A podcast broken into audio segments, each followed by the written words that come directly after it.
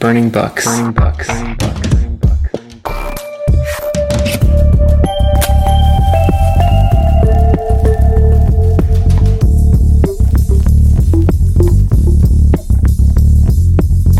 April is the greatest month. Hello, and welcome to episode three of Burning Books, a podcast dedicated to discussing, celebrating, exploring, etc. Great books, very good books, books in which there's something to appreciate or admire, as well as books that are the opposite of all those things. Today, I'm happy to say we're in the very good to great books range. Yes! With the 1961 novel by the widely read but still totally underrated Kurt Vonnegut Jr. And that novel, whose title is taken from Goethe's Faust, is Mother Night.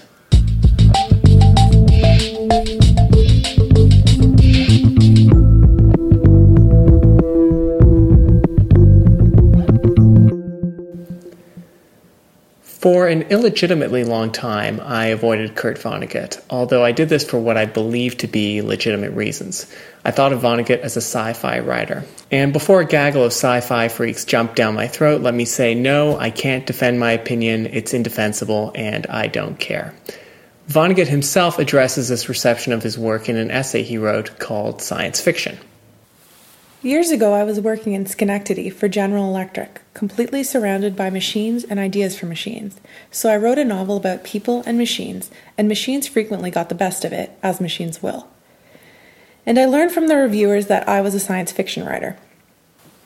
I didn't know that. I supposed that I was writing a novel about life, about things I could not avoid seeing and hearing in Schenectady. I have been a sore headed occupant of a file drawer labeled science fiction ever since and I would like out, particularly since so many serious critics regularly mistake the drawer for a urinal. And for English listeners, that last word was Urinal. It was because of a series of coincidences, in fact, such a series that they ceased to be coincidences and started to look more like part of the divine plan, that I did eventually pick up my first Vonnegut novel. First, there was a review of Cat's Cradle on a blog that I like to read. And then there was the recently redesigned soft covers of all of Vonnegut's work, which followed me around the local bookstore like the eyes of a painted portrait. And finally, there was always the clincher a good friend saying, apropos of nothing in particular, but fully in keeping with the divine plan, What, you haven't read anything by Kurt Vonnegut? Go home and pick one up right now. So I did.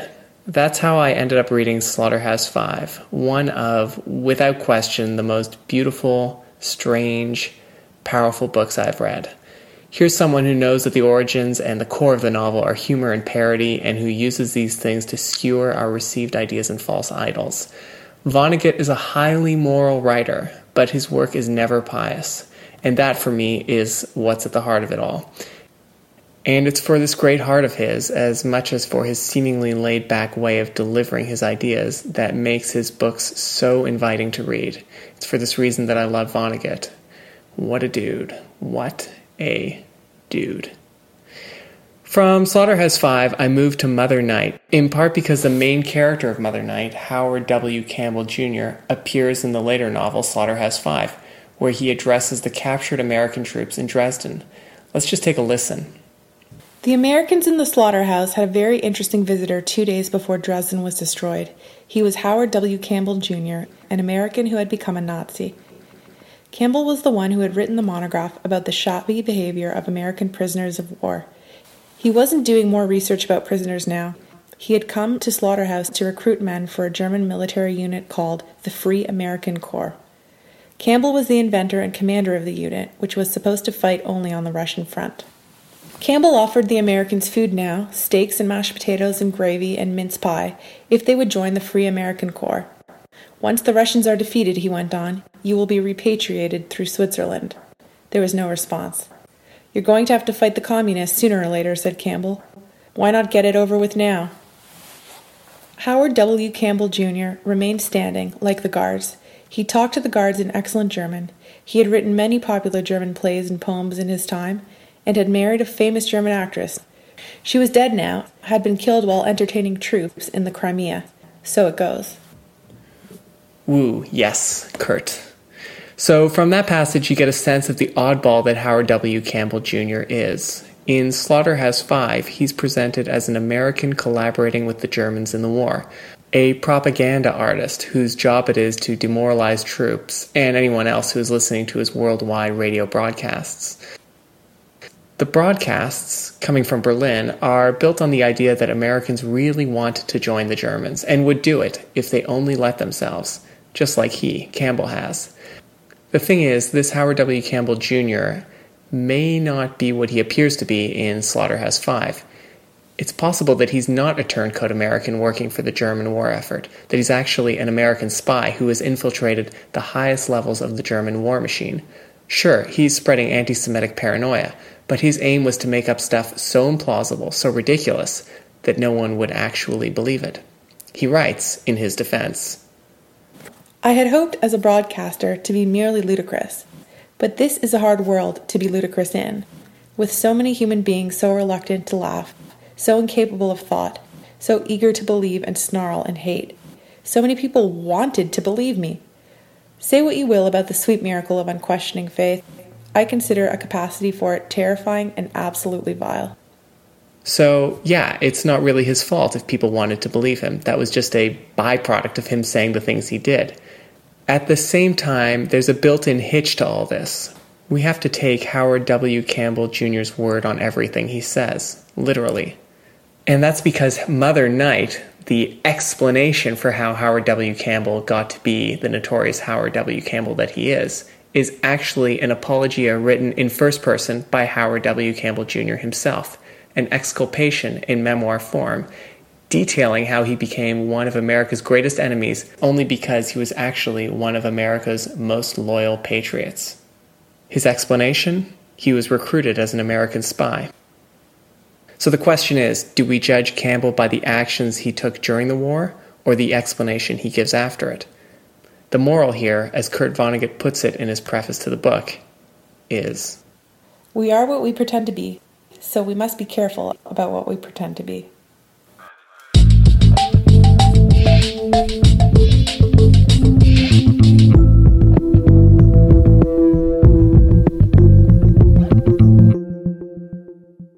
story starts off with Campbell in an Israeli jail. He begins by describing the four guards who take shifts watching over him in his cell. Each guard has something to say through words or actions about the war.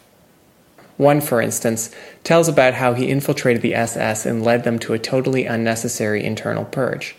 Another recalls how, at the end of the war, he helped hang a camp guard using a leather strap, and how, later the same day, he used another leather strap to fasten his suitcase. Twice within an hour, I did the very same job, once to his and once to my suitcase. Both jobs felt about the same. Each guard says something about Campbell's own experiences about the war, too. With these two, there is a story of a spy successfully infiltrating and sabotaging a unit, and of a man doing two completely different things that feel more or less the same to him. But I only saw this consonance in retrospect. That's one of the great things about Vonnegut. While it's predictable that he should use the beginning pages of his story to set up his major themes, and while this is exactly what he does, the reader doesn't feel like some kind of plot point bomb has been dropped from above. And that's because of Vonnegut's easygoing way with words. His books are among the most intricately sewn of any, but you don't feel the work that goes into it. They have a deceptively light, L I T E, quality to them. It's a credit to his way with words and may also have something to do with his hick from Indianapolis persona. And that's true even when his writing is at its most florid. You don't see it. You think you're listening to Willie Nelson, and it's not till later that you realize it was actually Mozart. And you have to say, nice job, Kurt. Okay, now getting back to the story. After setting up his current coordinates in Israeli prison, Campbell goes back to the events at the end of the war, his repatriation to New York City, his 15 years of peaceful, anonymous living, and then lands on the moment when he was outed. When one day he receives a visit from Lionel Jones, dentist and preacher, and white supremacist, and is brought back into the fold of white supremacy, this time in the United States. Jones is accompanied by his driver, the Black Fuhrer of Harlem, and bodyguard August Krapptauer, Vice Bundesfuhrer of the German American Bund. The greatest achievement of his life was the arrangement of a joint meeting of the Bund and the Ku Klux Klan in New Jersey in 1940. At that meeting, Krapptauer declared that the Pope was a Jew and that the Jews held a $15 million mortgage on the Vatican. A change of popes and 11 years in a prison laundry had not changed his mind. Also among the motley crew is the one person to whom Campbell professes true loyalty his wife, Helga Noth. Campbell had thought her dead, but as it turns out, she had merely been dragged away by the Russians and interned in a gulag. Problem is, if all these people have found Howard Campbell, then it would only be a matter of time until the wrong kinds of people did too. People like Bernard B. O'Hare, chairman of the Division of the American Legion, and suspiciously similar sounding to the Bernard V. O'Hare who appears in Slaughterhouse 5, as well as close, but not as suspiciously close, to the Mary O'Hare to whom Slaughterhouse 5 is dedicated. The Bernard O'Hare of Mother Night, Bernard B. O'Hare, is the soldier who escorted Howard Campbell to safety, security, and freedom after the war, not knowing who he was. Bernard's a little bit ticked about that, and in his disappointment with himself, writes to Howard Dear Howard, I was very surprised and disappointed to hear you weren't dead yet. When I think of all the good people who died in World War II, and then think that you're still alive and living in the country you betrayed, it makes me want to throw up. You will be happy to know that our post resolved unanimously last night to demand that you either get hanged by the neck until dead or get deported back to Germany, which is the country you love so much. Now that I know where you are, I will be paying you a call real soon. It will be nice to talk over old times. When you go to sleep tonight, you smelly rat, I hope you dream of the concentration camp at Ohrdruf. I should have pushed you into a lime pit when I had the chance. Very, very truly yours, Bernard B. O'Hare, Post Americanism Chairman. So Campbell soon has to flee, and that's when the story becomes sort of like a firecracker, going in various directions simultaneously and entertainingly. There's more Jones, more Krapptauer, O'Hare, Black Fuhrer, and Helga Noth. And there are cameos by Campbell's alleged spy master, the so called Blue Fairy Godmother, and Adolf Eichmann, who's down the hall from Campbell in Israel, and whose capture, trial, and memoirs inspired, in a Vonnegutian way, Mother Night. But I don't want to go any further than that. What I will say is that if all of this sounds out of control, it should, but it never is. That is, at least for me, what makes Mother Night such a great ride.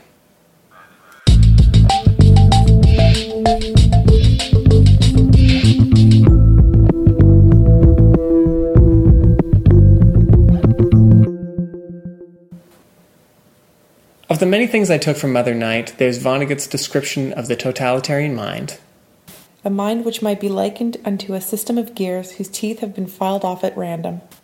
Such a snaggletooth thought machine, driven by a standard or even substandard libido, whirls with the jerky, noisy, gaudy pointlessness of a cuckoo clock in hell. His description of Eichmann. As a friend of the court that will try Eichmann, I offer my opinion that Eichmann cannot distinguish between right and wrong, that not only right and wrong, but truth and falsehood, hope and despair, beauty and ugliness, kindness and cruelty, comedy and tragedy, are all processed by Eichmann's mind indiscriminately, like birdshot through a bugle. I mean, take that, Hannah Arendt. And by take that, I mean carefully consider and evaluate. And there are other things. There's so many other things. What I think of first and last, though, is what Vonnegut writes, as offhandedly as always, in the preface. If I'd been born in Germany, I suppose I would have been a Nazi, bopping Jews and gypsies and Poles around, leaving boots sticking out of snowbanks, warming myself with my secretly virtuous insides. So it goes.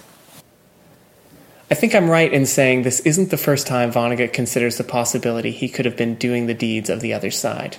In one sense, at least, Mother Night is a look at this exact question.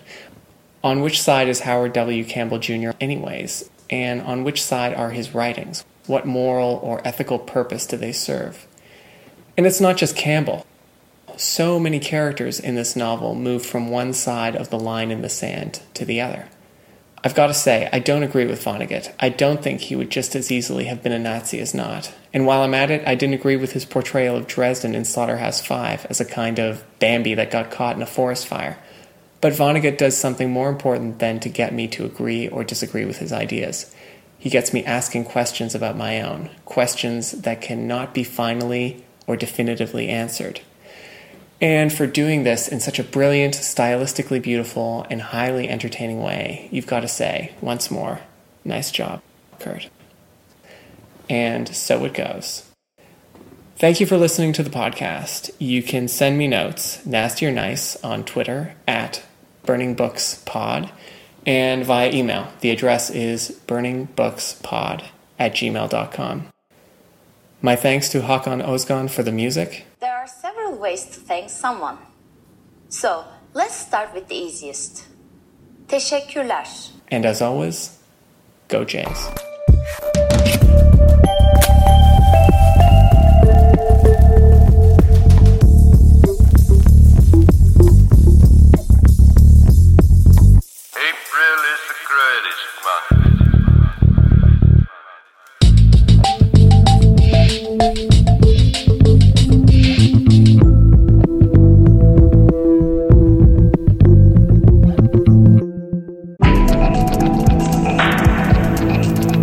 My name is Bert Coules. I'm a dramatist who works mostly for the radio, and I was the head writer on the BBC's unique project to dramatise all of the Sherlock Holmes stories by Sir Arthur Conan Doyle, the first time it's ever been done in any medium. And you're listening to Radio Litopia.